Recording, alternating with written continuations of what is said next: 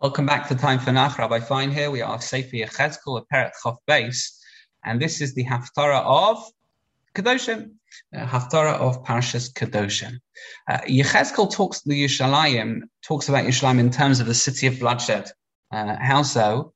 Because it was the idolatry that brought about her downfall. And as bloodshed isn't just a description of the fact that there's going to be lots of blood in the streets due to the sword, due to this horrible campaign and attack that we're going to have to suffer. But it's also seemingly a symptom of the reasons. City of bloodshed. The reason why we're destroyed is because we, so to speak, didn't know where to put our blood. Perhaps we didn't know where to put our priorities. We went after idols. The nations rule over, and they mock us, and we don't fear Hashem. Hence, Hashem allowing them to rule over us. The biggest punishment is them ruling over us, is other nations taking over our holy places, and is us being exiled, kicked out, dying, because we don't fear Hashem, it sounds like, and the nations that attack us are also not going to fear Hashem. We've lost our element of Kedoshim, holy people. Here's the connection to the parasha. We become impure. The leaders are not good leaders. They are serving themselves.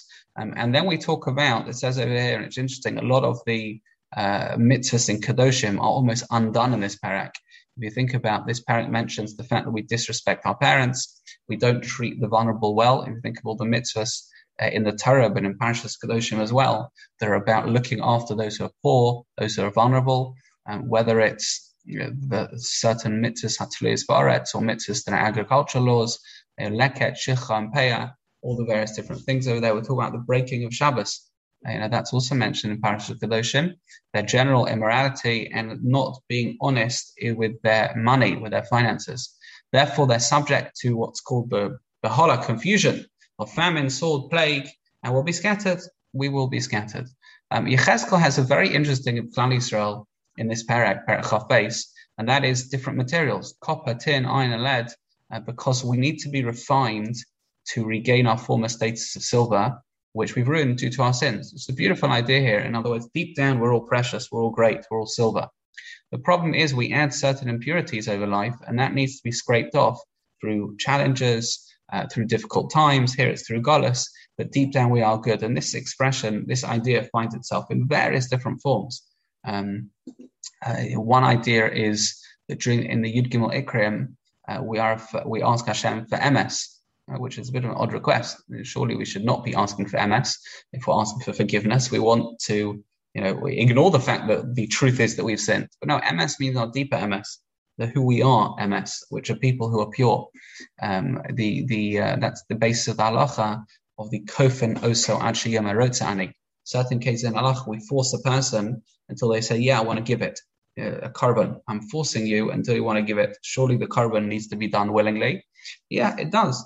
But once says the Rambam, deep down we want to do good. In certain situations, the Yitzhahara takes over and it almost captures us, kidnaps us. When you give an equal element of coercion, that beats out the Yitzhahara, so to speak, and that returns a person to wanting to do good. Obviously, terms and conditions apply. You can't just start forcing people to do everything. But nevertheless, the idea is such, and that's found in various other realms of Alachah as well. Leadership of Klaeswar has fallen apart, whether it's prophets, Kohanim, princes, the leaders, and this is shown across society. We do believe in a hierarchy of sorts. There is a structure, certainly, to society. It's not like kara, ida, kulam kadoshim, Madhuatis nasu. Everyone is holy. We don't need leaders. Of course, we need leaders. But if the leadership structure doesn't work, then oy vavoy, as they say. Yechezkel summarized that there is no alternative but destruction, and no one's going to salvage Klaeswar from their fate. That is Perek Chaf Beis of Sefer Yechezkel.